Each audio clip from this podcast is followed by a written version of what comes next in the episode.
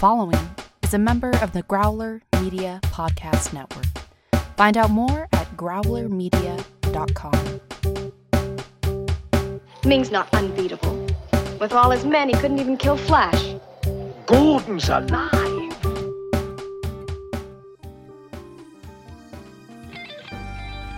Welcome to Flash Gordon Minute, presenting your hosts from Minute of Darkness and the Cosmic Geppetto podcast, Brad, and introducing your intrepid explorer of Planet Mongo, Eric.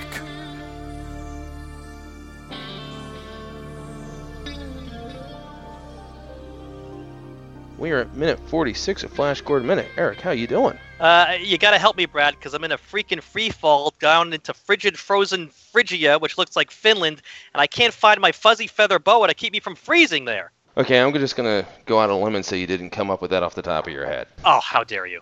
How dare you, sir? Uh, it's fine foolishness that we're going to partake in uh, because we have back with us an, our excellent guest. Please, uh, Eric, please do the honors. Yes, welcome back, Joe Stuber from Comic Book Central to day two of his week on Flash Gordon Minute. Thank you for having me back. I appreciate it. We're talking about some strange minutes here, but uh, again, always up here for some Flash Gordon conversation. And uh, I, I'm glad you went to the Stan Lee School of Alliteration. That was, uh, was I, fun to hear. I, I grew up on Marvel Comics. of course you did, didn't we all? I, I'm a, I'm a Stan Lee fan. I'm a Stan Lee defender. Uh, I know he gets he, he Stan Lee gets some hate. Um, some of it justified because well, let, let's be honest. He, he he does embellish a bit. You know, maybe uh, the percentage of how much he created versus uh, some others. But you know, he's in his 90s. You know, what are you gonna do? Right. But what uh what what I found real interesting is you know I started reading comics in the late eight in, the eh, mid mid 80s and Stan Lee at that point he was sort of a carnival barker but he didn't really write comics anymore and it was and I would had read some old issues of comics but really you know some old Spider-Man uh, comics and stuff but it wasn't until he I don't know if you guys remember this Stan Lee did a series for DC called Stan Lee Imagines. The whole thing was like Stan Lee. Yes, I have several of those. Yep. It was the Stanleyest Stan Lee writing ever. Yeah, it really was. all the alliteration and all the jokey, quippy um, uh, narrative panels is eh, like, like where they had the Batman. Talk to the issue. audience. Yeah, break the fourth wall kind of stuff. Yeah, I, and I remember specifically where he did the Batman issue where he said, "Is like, well, we could show you Batman working out to get in shape, but why don't we just skip ahead a smidge?" It's like, what the hell am I reading? Stan's thoughts. Yeah, and it was, you know, it was certainly very fun, but very Stan Lee. But it, it is a little jarring because that's not really how comics work anymore. But it, was, it was fun. Eh, Stan Lee's fun. But that's not what we're talking about. We are talking about minute 46 a Flash Gordon Minute. Eric, what happens in this minute? yeah, one of the few properties Stan Lee uh, has never had anything to do with here. We pick back up. We're still in the harem. Dale still got the drink, and you know we talked yesterday about just the inappropriateness of this drink and, and what it does, and Dale just takes it and she chugs the entire thing, and says she likes the taste. I mean, she's she's going right along with. It. I don't, I don't know what to make of that. It isn't bad at all. She just gives a little goofy smile and keeps drinking. It's like, Yeah. yeah, some weird decisions. I think it might have worked better if she was bitter, if she was drinking it half-heartedly or with her basically holding her nose. But no, she's like, it really looked like a girl on her bachelorette party. Yeah, or like you know, splashed it in the face of uh, Hedonia or something like that. Well, I kind of took it in, in this part too because this is right before we're going to talk about the next minute too. But this is right before she. This is almost like where she's lost all hope. I think um, at this Mhm. point, like she kind of like the next minute is when is when you know Flash is able to to get in touch with her and and and give her some hope. But I, I just kind of took it at this point like she's without hope. She doesn't see anything. You know, Flash is gone. You know, Zarkov's gone. It's just like okay, this might be this might be my only out. Um, the cool part is is that you know as we'll see, she could definitely. I don't know if it's liquor. I mean, we talked. We don't know what this thing is. It's green, um, but it, she can definitely hold it, man. I don't know. I don't know. I we'll have to talk about it the next minute. I think Shadale Okay. might be a little bit of a lightweight because she's no Marion Ravenwood. Well, don't forget that this thing's is about as powerful as as can be, and it's not okay. Well, t- I mean, uh, yeah, we will talk about this, but it's not long before she's fighting off the effects and, and throwing down. So Well, that's true. I'm just That's saying, I'm just saying, it's it's she's got a she's got a pretty good constitution. What, what would be awesome is if they showed it turns out all it is is like a green wine cooler. Yeah. Hey, I had a friend in high school who was a real lightweight. He once drank half a wine cooler and he was completely blitzed. He would not have made it on Mongo. It'd be great if they said it's like yes, because we mentioned in, during the last episode that they never named this. It's it'd be great if she's like, really, I need to know what this is. Like it's called Seagram's. And Bruce Willis jumps out and starts singing. Oh, that's not dating yourself at all there. She says like just what I thought it couldn't get any worse. Brad, you put put that song in. I actually did. I actually did used to buy Seagram's Golden Wine coolers because of Bruce Willis. it's no joke. Kids, my fridge was stocked. Bruce Willis used to be really cool and funny.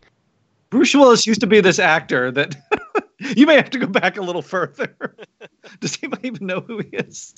I think people still know who he is because people still love Die Hard. Oh, kids, not kids. No, if you're un, if you're under if you're under twenty, I don't know about that. Yeah, I I, I agree. I think you got to be at least. Yeah, name his last popular movie. The last popular movie. There you go.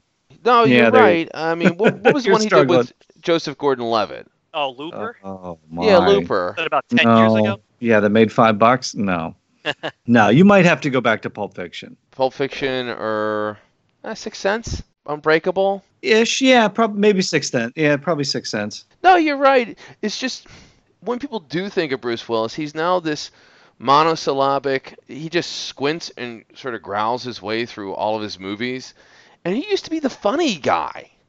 Yeah. And I remember when he did Die Hard, everyone was sort of surprised. It was like, Addison from Moonlighting? Yeah, very much like the Michael Keaton Batman reaction. Absolutely. it wasn't very believable him being a badass, but that worked because he was he was an action hero that wasn't as tough as all the guys he's fighting, but he was desperate and more clever, so it worked. Um, so yeah, but uh, here's a little little window into my soul. Um, many many years ago, I had a Bruce Willis album. Oh, you mean that Bruno I, album? I have both. I have both Bruce Willis. albums, Oh, my friend. oh. It, it w- I had it on tape. I have it on cassette. Okay, yeah, so I had it on cassette. Yep. uh, terrible. Uh, and what was especially bad is he did a version of Under the Boardwalk. Yeah, that's the one I remember. That's that's not a good song. It, it's it's it's a song that really should be sung a cappella by like five guys y- y- trying to get you to throw them change on a on, on a boardwalk. There's no reason for it to be on an album. Oh, I wore that cassette out. and the second one, well, the first one. Do you even know? Do you know, know what it was called? The Return of Bruno. yeah, Return of uh, like Bruno. wh- like where was he ever to begin Right, with? Yeah. And the second one was whatever doesn't kill you makes you stronger. Aha. And I have it. I, I was obsessed. I was obsessed with Bruce Willis for, for a good while there. So yeah. He was a great action hero. Tie this in. Uh, is there any point where uh, Bruce Willis would have made a decent Flash Gordon? Too bald.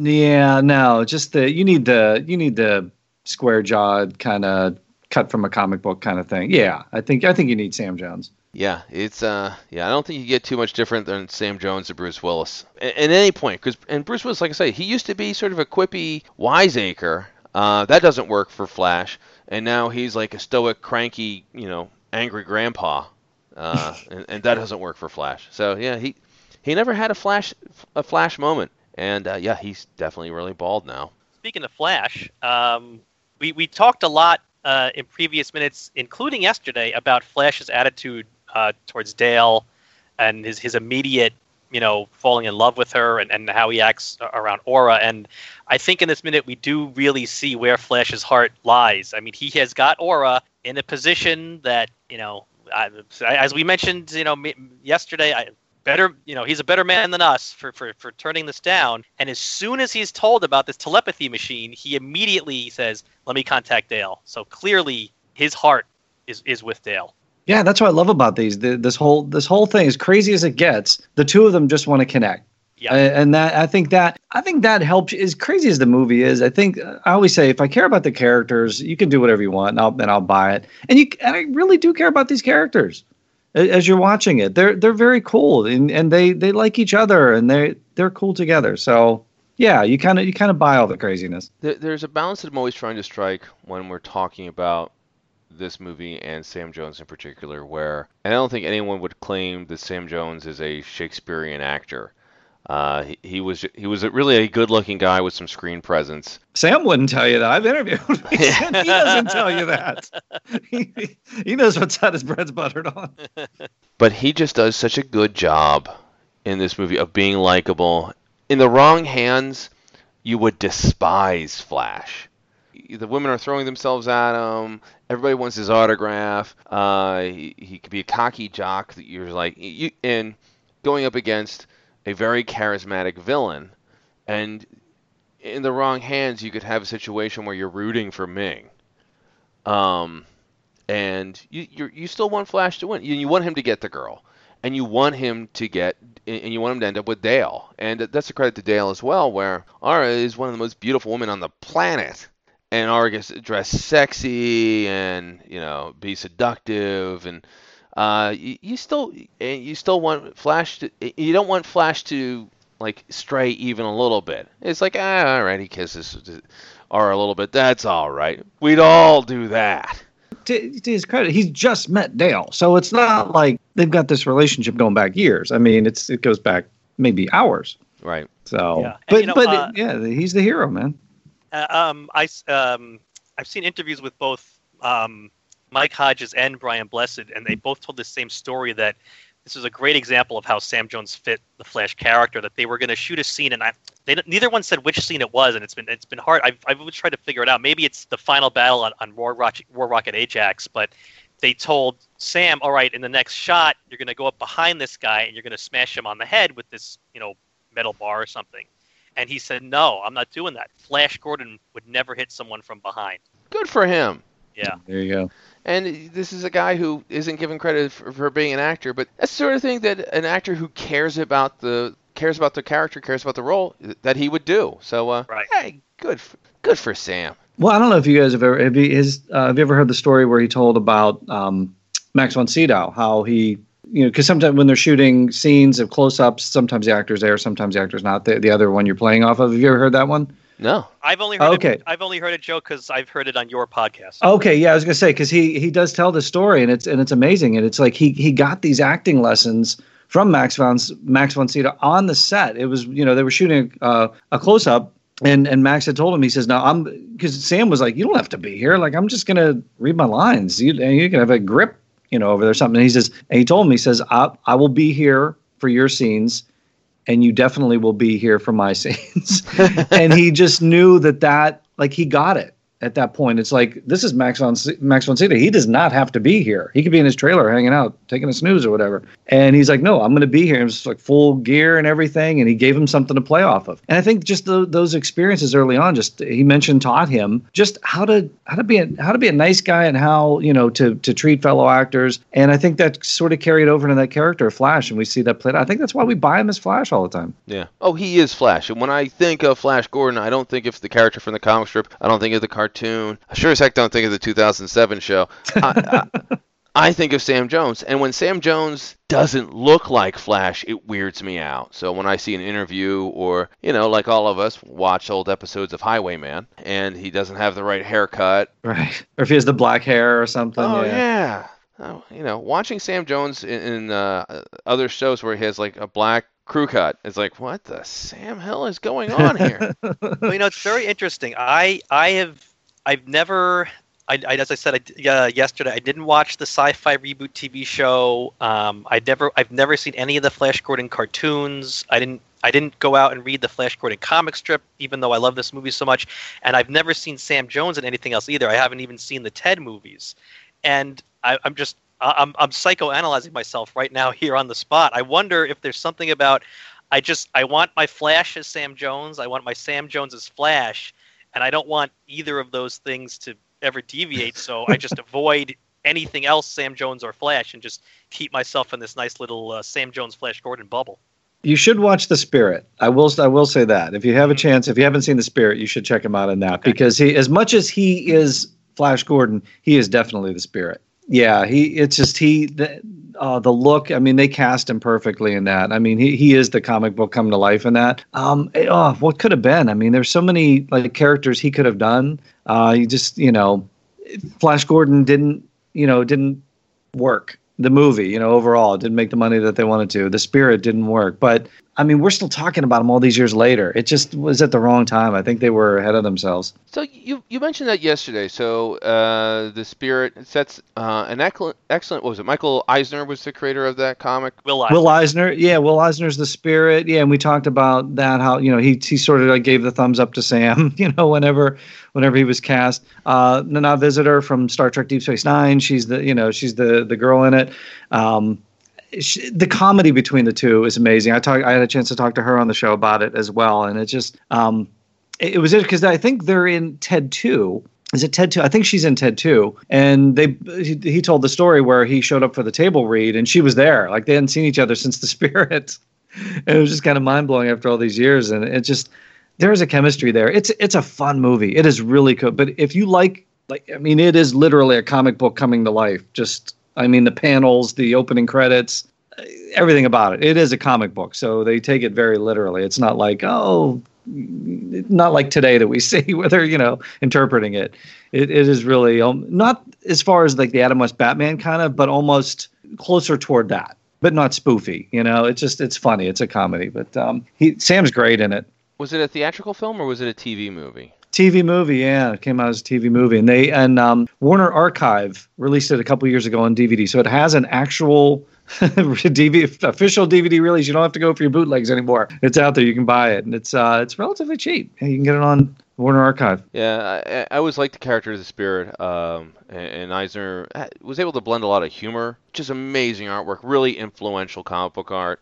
Um, unfortunately, because it's not a property uh, owned by DC or Marvel, uh, they haven't always had the easiest time. Continu- and because it was so tied into Eisner's skills, it was a, you know a, a, character very obviously made for one creator to to write and draw it.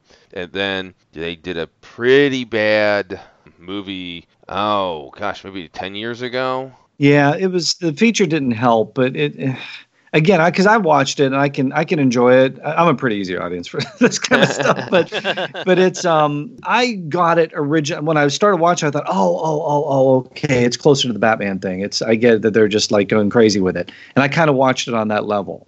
Whereas, because everything leading up to that was like all these serious comic book things, which are like Batman and you know, um, you know the the Nolan universe and things like that. And then you watch this, and you're like, that's not what I'm what I'm used to seeing. It's like, okay, I kind of get it. It's a little more jokey and more comic booky and and that kind of thing. I watched it on that level and enjoyed it, but I totally get the misgivings that people have. And I interviewed Michael Uslan, who's a producer, um, and he, he, didn't even like to talk about it. uh, so, yeah, the people behind it were just like, Ugh. Frank Miller was um he directed that yeah uh which you know uh that wasn't a great idea Again, I'm an easy audience for this thing, so it was it was just a thing where, if, and God bless Frank Miller, and I grew up a big Frank Miller fan. The people may not be familiar. Frank Miller was one of you know this a legendary figure in comics. He wrote uh, what many people consider to be one of the two or three best comic books ever with Dark Knight uh, Returns uh, which so much of what you think of when you think of the, the, current iteration of Batman, you know, this this Dark Knight view of Batman, where they got away from the campiness and the really comic bookiness and sort of went grittier, uh, stems from uh, a handful of stories that Frank Miller wrote and uh, with the Dark Knight Returns drew, um, and he uh, wrote the comic book series 300, and when Robert Rodriguez uh, wanted to make a movie out of the property, he brought Frank Miller on as a co-director, and this was a comic book artist writer who had written some scripts for Hollywood, but never directed anything. And then his first chance at directing his own thing was The Spirit, and uh, it was a little bit of a mess. And I, I, I agree with you. There's some neat stuff in there, but it was a little bit of a mess. Yeah, and I think people expected Dark Knight Returns and all these different things, and you know Sin City and all this, and it just um, it's it's silly. It doesn't take itself seriously, and I think people were kind of thinking that it should. But um, yeah, if look, if you're gonna, if I'm gonna recommend a spirit to you, I'll recommend Sam Jones. I'll recommend our Flash.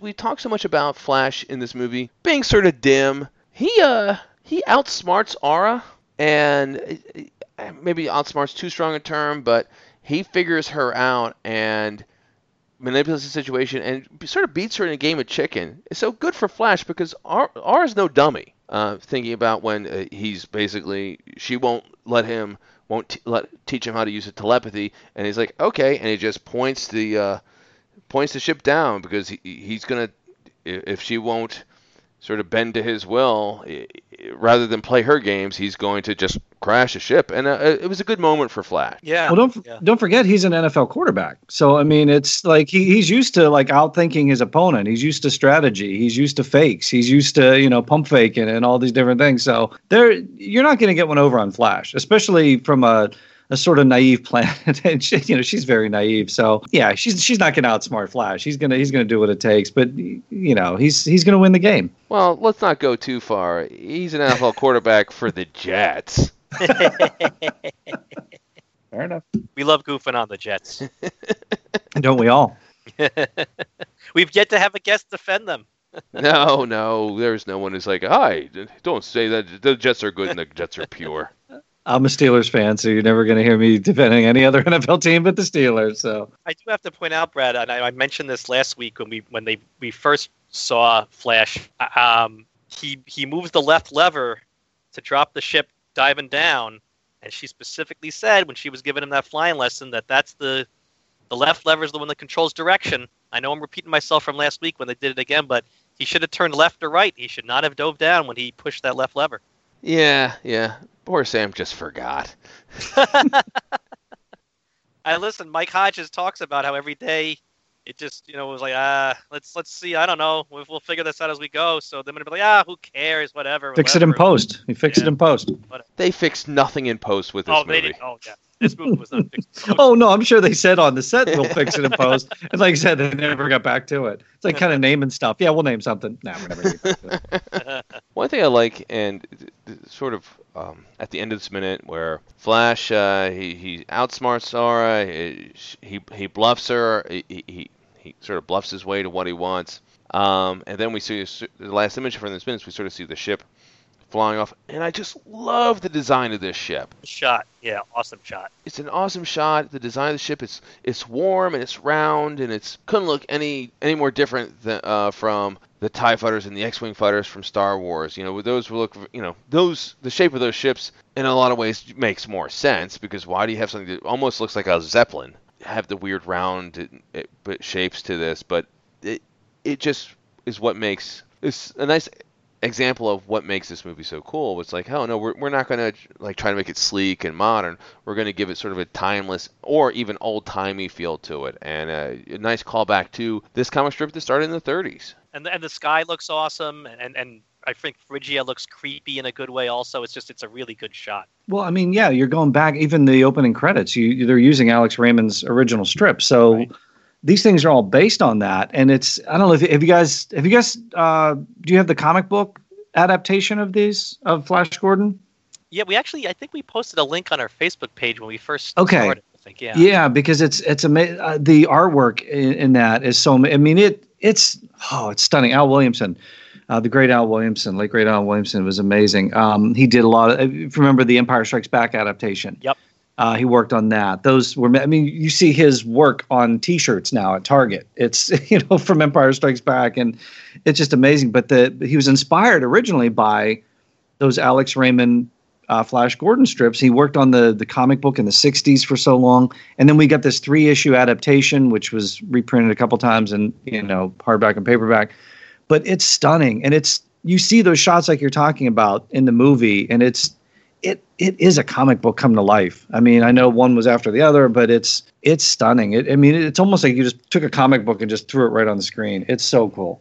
Yeah, we've talked a lot, uh, Joe, with uh, about just yeah the colors and just the vibrancy of the colors of this movie. I just yeah. it's just the set design and just you know the look and the design of uh, of this movie is just one of the one of the main things that has made it just so love it so much. Yeah, fault it for all you want, but you can never fault the music, the soundtrack, or the art direction, yeah. or the sets, or anything. I mean, just the look and the sound of it is just awesome. Yeah, no expense was spared on those things, and it really, and there's a timelessness to it um, that where watching this movie now is like, oh, this is these are still really beautiful sets, and um, they leaned into the cheesiness just the right amount, so uh, it, it, it still feels fresh and enjoyable. So it, it's it, it's just a like a little brief moment, and and I, one watching is like, oh yeah, that's right. This movie really is wonderful. Mm-hmm. yeah, it is, and that's a pretty cool scene. I love when when Flash just like decides he's gonna just smash this thing right into the planet. I mean, was you know, is he bluffing? I mean, if if if Aura Oh, yeah, of like, you know, go right ahead. I mean, he's not going to crash into Frigia. No, he's an athlete. He's faking her out. Like he, he's a he's a strategist. Like I said, he's he knows about outwitting your opponent. That's the first thing he does. It's like you know what? I'm just gonna fake you out, and you're gonna buy it. And she totally buys it in like three seconds. He's like, yeah, that worked. Well, he knows Aura has way too much to live for. Yeah. yeah. When you have your own pleasure moon, you want to live. Yeah. Yeah, part party people do not want to the party to end. Yeah. So Doesn't gonna smash into Frigia. this is not the day that Aura wants to die. So uh, yeah, he, he- he knew that she would fold like a cheap suit. So uh, and she did. It, it was he barely had time to point down before she was like, okay, here we go. I get it. now, Joe, we want to talk to you about your show, uh, Comic Book Central, and just the amazing guests you've had on that show. And what is it that you shoot for? We haven't really done the guests, aside from the fact that we just have really great um, co-hosts come on. We, we've had some people from uh, all over the world of uh, the Minute by Minute podcasting, and but uh, we, haven't really gone after the celebrity interview as of yet. On, on the main show, Cosmic Geppetto podcast, we do shoot for that on occasion, and we've had some, but it, but it's usually a thing of I'm not trying to get Bruce Springsteen on the show. uh, first off, that would probably be challenging, and second He'd probably off, do it. He'd probably do it. He'd probably be up for it. he, he might do it, although, but it, it's a thing where you, you've seen you see a thousand interviews with Bruce Springsteen, and he's too used to it, and he sort of the interviews are always fine, but he, there's sort of the same answers and a little pat. Uh, I've always we've always really had fun interviewing um, different musicians or artists. We had a great interview with um, just recent episode we talked with Ron Frenz, who was an amazing um, artist for both Thor and Spider-Man, and it was very cool because this is the guy who drew the first issue of Spider-Man I ever bought that sort of sent me on my spiral into comic book fandom. He drew it. Yeah, it was uh, the black costume, and he did the 252. Am I am I in the ballpark? Yeah, it was like 257 was the issue that I got, yeah, okay. where he was like fighting the puma. Yeah, Oh, yeah, yeah, Yep, I know that cover. Sure. yeah. It was really cool because it, Ron Frenz doesn't do a lot of interviews because people don't think to interview comic book artists from the 80s. Well, don't tell. Well, don't tell me that because I did. A, I did a whole. I did about three years of that on the IndieCast. But they end up being great interviews because eh, they don't have to go on. They don't have to like go on Kimmel, Jimmy Kimmel one week, and then Jimmy Fallon the next week, and then you know Seth Meyers. So what do you shoot for when when you're looking for a guest? And be- and be- and I do, I do digress because we have interviewed Ron Frenz for the IndieCast. So I, Oh my gosh.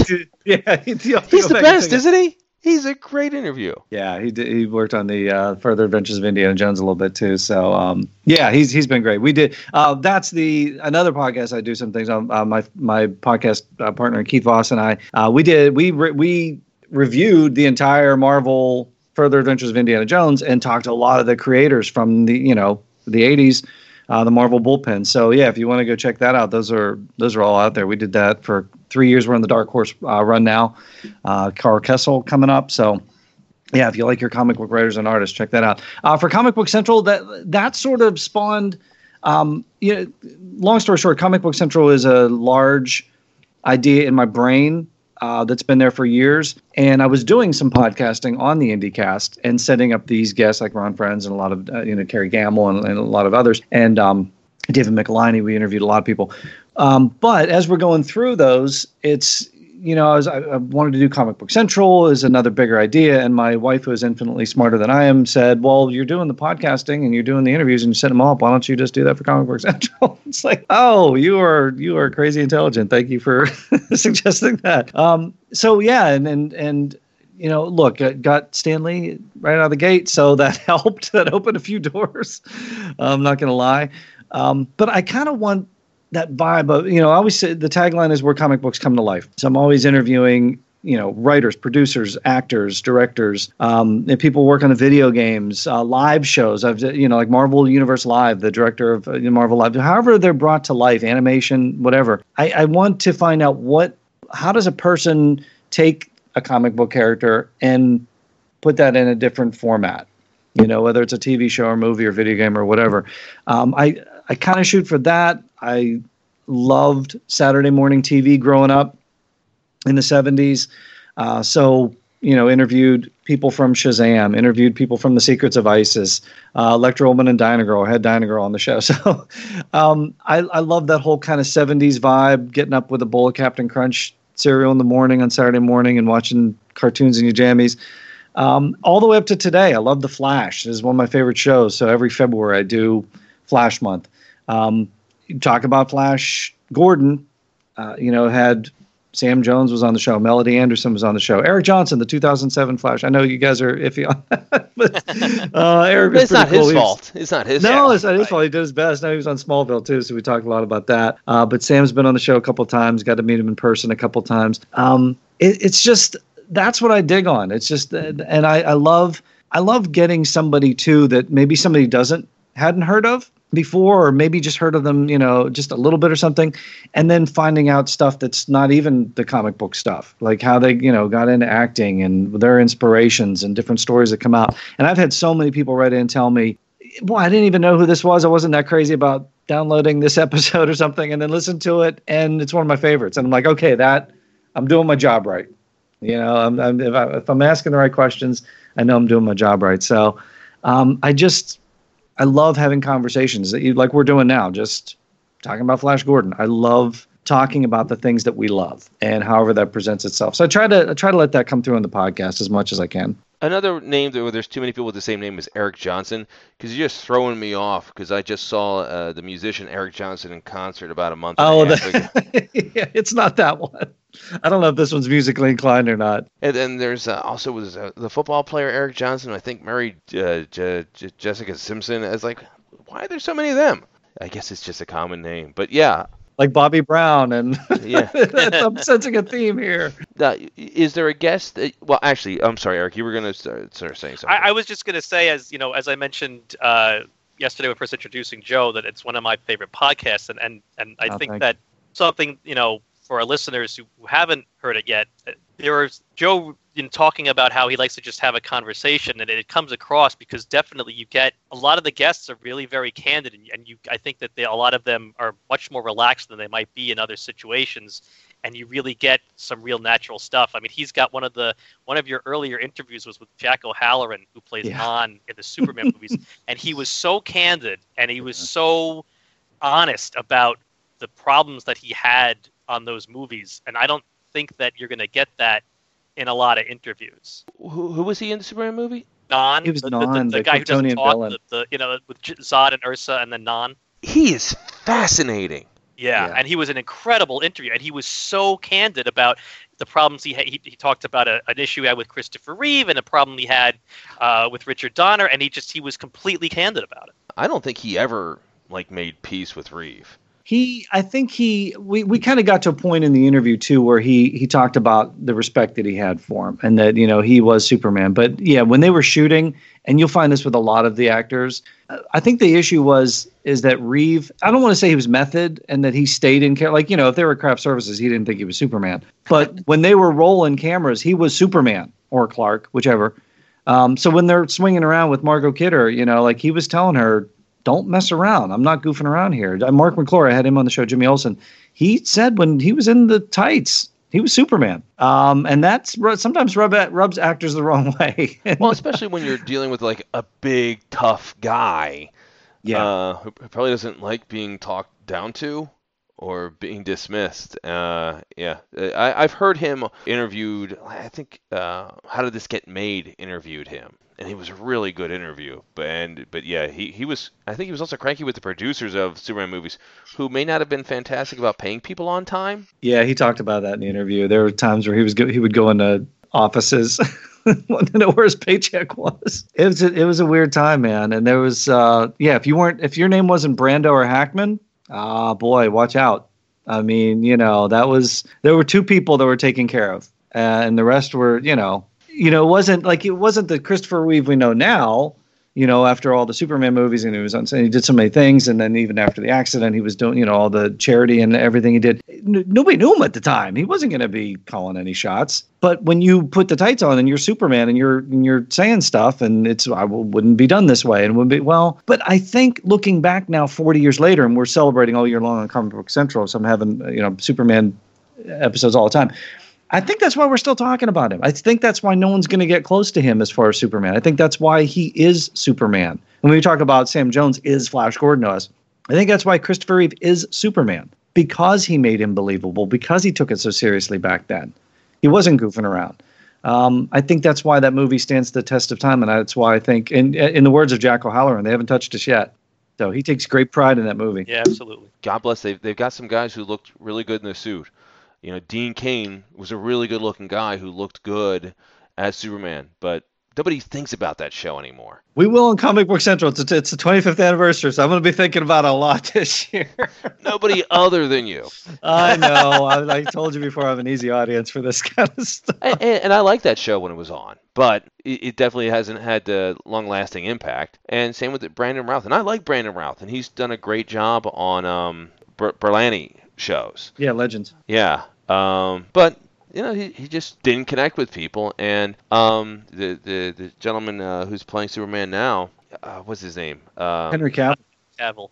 uh, I like Cavill, and he's really shown some charm and likability in other roles. Yeah. He still hasn't connected with people yet. He's getting there. We did a deep dive in this on the IndieCast um, because they do John Williams specials. So, oh, you know, it's Indiana Jones podcast, but um, Laird Malamed and Ron Longo, they do um, John Williams specials. They look at the music of John Williams. And so we just, it's Superman's 80th, Superman the movie's 40th. So we did this two part epic breakdown of John Williams Superman music where we get into Superman Returns and we touch on Man of Steel and sort of compare it to the Donner universe and those types of things. And a, a huge part of it is that they got so far away from the Reeve and Donner universe that it, it, you know it became not Superman. I think that's the problem. It became darker. As Ilyas Alkine said, it's more Batmanish.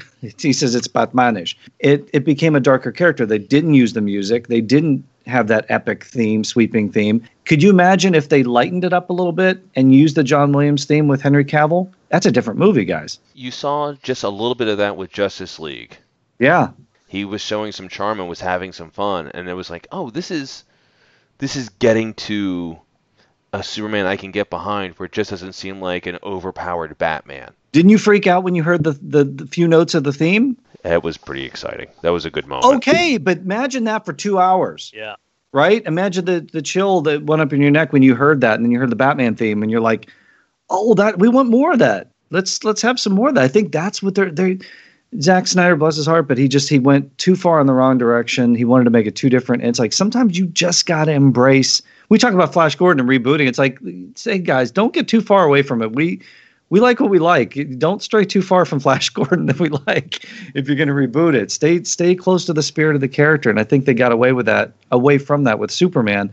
I think they're learning the lesson now. I think they're going to be like, you know what, we need to lighten it up, get the red tights back on them, and get that John Williams theme back in the movie.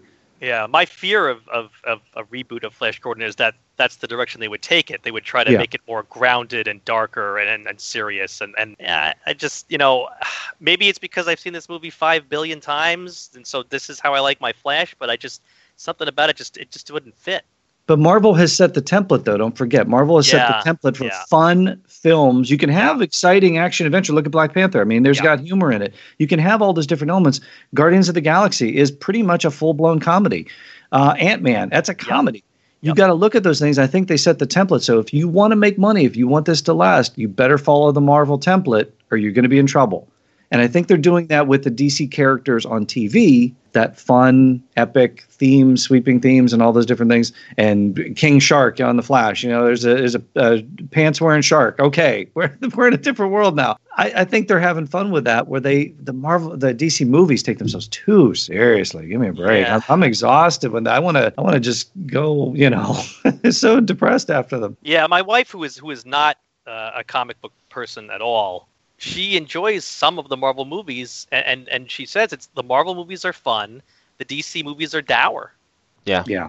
I think Yeah. they're going to get away with from that. I think you're going to see, and they they kind of did that with Justice League, where Zack had to leave, you know, unfortunately, tra- family tragedy. Mm-hmm. but bringing Joss Whedon in, I think they tried that to lighten it up with a Joss Whedon esque kind of Avengers feel. But at that point, it, the movie was so Frankenstein. It it was it was a tough tough to patch that all together. I think he did the best with it he could. I think you saw flashes of what they could do. No pun intended. Um, but I, I- think they're getting there. I think they're. I think next time you see, they're just going to rip off the Marvel template as well. They should. Yeah. Uh, th- there was a few cracks showing through of, of just letting a little bit of light in. Even subtle things like his costume was a little brighter. Yeah. Uh, Superman's costume was a little brighter, and the interactions between Superman and Flash. Um, and you know, And you- Aquaman too. Yeah, yeah, yeah. So uh, Lighten it up. they're they're gonna get there, but Flash definitely definitely you know Flash Gordon needs to have that lighter tone um, because well first off I, I think we might be getting away from that that darkness in uh, filmmaking um, that was really exemplified during the Dark Knight um, the, the Nolan Batman films and hey I love those movies but the problem is he did it very well but if you don't do a Nolan movie well they can be really uh, uh, just a trudge to get through. And don't forget the character of Batman lends itself to that. So that that was the character. It was appropriate for that character. It's not appropriate for Superman and Wonder Woman Right. and Green Lantern and the Flash. It's not appropriate. And Marvel got that. Um, the, so and don't forget in Hollywood, if, if something's a success, they just keep they just keep cloning it. Well, the Batman movies were a success, so they said, okay, make everything like that. And they went, okay, well, we got what else? We got Superman. Okay, make it like that. Nah, it doesn't work, guys. Doesn't work like that. You got to make it light. You got to. He's heroic, you know. Again, same thing with Flash. He's light. He's a light character. Um, he's that square jawed superhero. You know, he's not the the dark avenging. it's not the Punisher. Go figure this out, folks. Not Daredevil. No, no.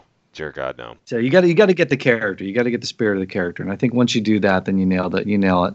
And it'll happen someday. Um, they will get Flash Gordon again, and hopefully they'll get him right. Uh, I, and I look forward to that. And we'll we'll- we'll we'll bring back the minute show when it when that happens. Oh, are you? Wait a minute. Hold on. Did you just commit us to some? Wait a hell. ho. Hey, can I'm not committing us to the ahead of TV show. Besides, no one's going to remember it by the time that movie comes out. we'll be in the uh, minute by minute podcast or retirement home by that yes, point. that's true. Yes. Uh, so, uh, one last time, Joe, uh, where can people go to find out about Comic Book Central? comicbookcentral.net is the website you can also catch it on blog talk radio at blogtalkradio.com slash comic book central and uh, facebook and twitter uh, there's links out there. You can catch it on itunes. Uh, just like you guys man leave a review right? Go on itunes uh, you know subscribe to the flash gordon minute subscribe to comic book central leave a review. We always appreciate that. Eric, uh, where can people go to find out more about Flash Gordon Minute? Welcome you to chat with us on Facebook, the Flash Gordon Minute Listeners Vortex, on Twitter at Flash Gordon Pod, and an old fashioned email, flashgordonminute at gmail.com. Oh yeah, and uh, as Joe was just saying, we- love to get your ratings, reviews on iTunes. It uh, helps our visibility. This has been another great minute, and Joe looking forward to wrapping up this week tomorrow. But I don't know, Eric. I uh, it's been a little tough for me talking to Joe. Uh oh. Oh So- no. You know, we've uh, he's been an amazing guest. He knows his stuff. But here's the thing. Uh, you know, I'm uh, I've always been the comic book guy. I've always been the comic book movie guy, and uh, you know, Joe's joining us, and uh, he, he I'm gonna say it, he knows more about this stuff than I do. So what does that make me? Oh, well, hey, Brad, listen, I'm sorry that you're having some adequacy issues uh, this week. I, I know that it can be tough. You're feeling down. You're just, your your your your your feet are dragging and your head's hanging. But don't worry. Flash will save every one of us. Attention listeners! You can follow us on Twitter at Flash Gordon Pod and join the conversation on Facebook in the Flash Gordon Minute Listeners Vortex. Stay tuned for our next thrilling episode of Flash Gordon Minute.